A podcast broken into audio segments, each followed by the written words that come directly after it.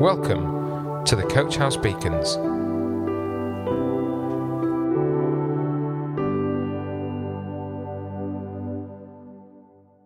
Hi, this is Johnny, and welcome to this Coach House Beacon.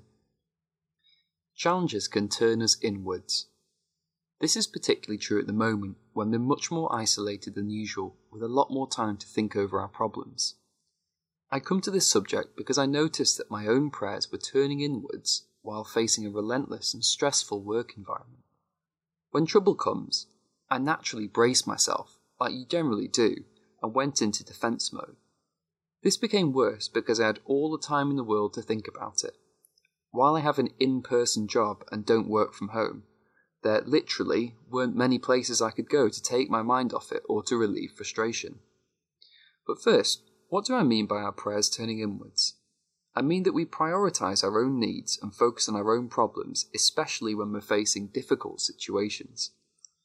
So, personally, I pray for strength, for anxiety to go, for courage, for confidence, for help on a daily basis. And there is nothing wrong with asking for these things, because it is true that we need them, and God asks us to take everything to Him in prayer.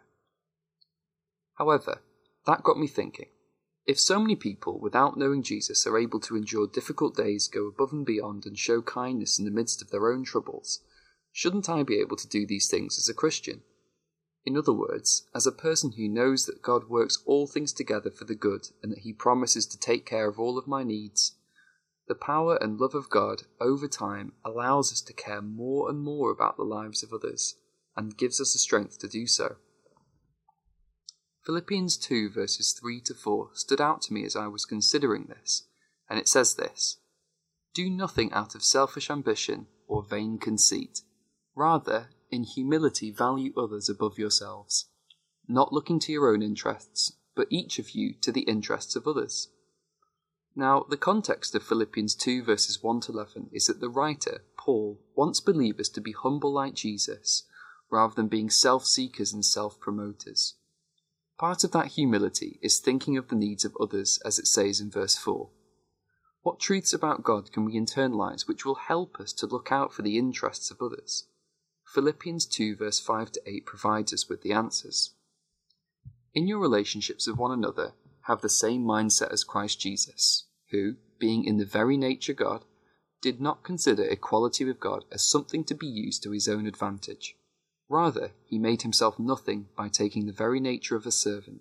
Being made in human likeness and being found in appearance as a man, he humbled himself by becoming obedient to death, even death on the cross. So let's pick out some key features.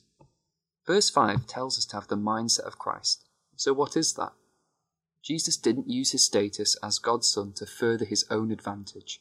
He made himself a servant. He chose to be obedient to God, even dying for us on a cross.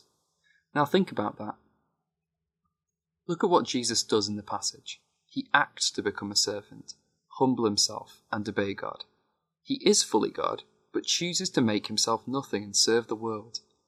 He is not less because of this. He has the highest status and lineage as the Son of God. And what does he do with it? Well, he serves others. So, if we are to obey verse 5 and have the same mindset as Christ, then number one, we are to accept that we have a high position as children of God. And therefore, number two, we are to humbly serve others and take an interest in them above ourselves. We are loved by God and share in the inheritance of Jesus, but we are not to use that to beat others down or act superior to them. Like Jesus, we are to choose to serve them in love as Jesus did. Otherwise, this all might sound a bit draconian, unless we know the love of God for us. Jesus is equal to God, and as children of God, we share in Jesus' inheritance. We have access to God Himself through the Holy Spirit. These are all amazing things we have received through our relationship with Jesus. In fact, because He humbled Himself in the ways that we've heard, we see God's response to Him in Philippians 2 verses 9 to 11.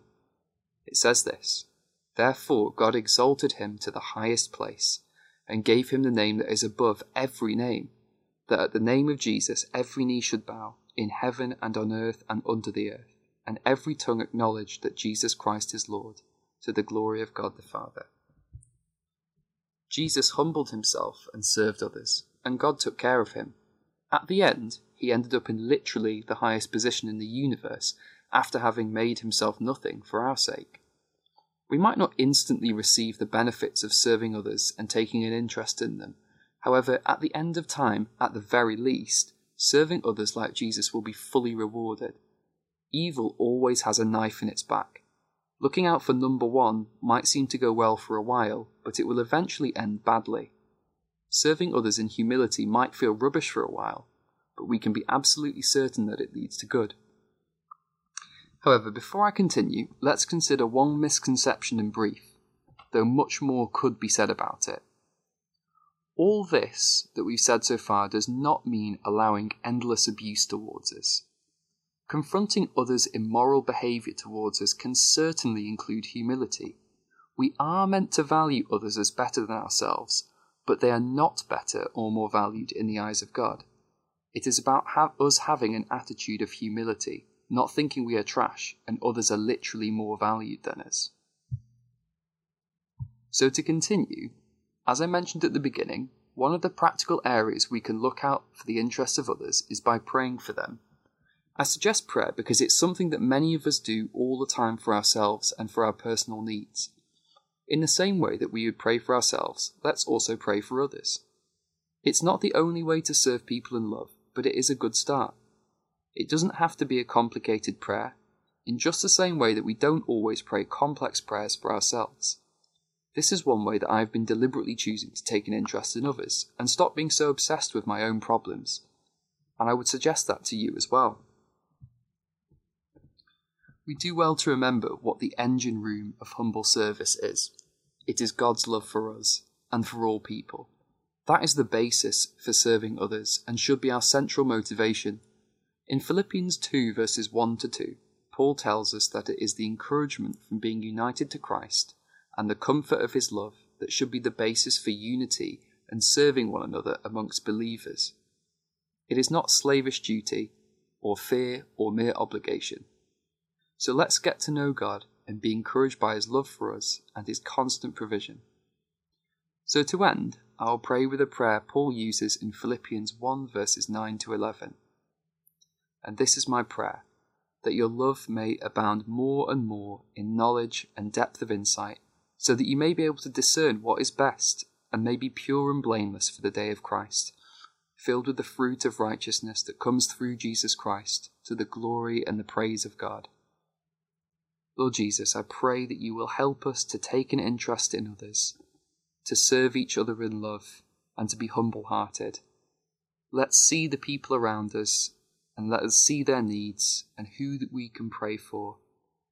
Help us to know how to serve them best. Help us also to remember your love, which includes us, but includes everyone else as well. Because you, you loved the world, you gave your only Son for it to be saved. And Lord God, I pray that we would have the same love for other people in our lives that you have for us. In Jesus' name, Amen. Coach House Beacons, the Coach House Church Daily Devotional. Find out more, join us on Facebook, Instagram, or on our website at www.coachhousechurch.org.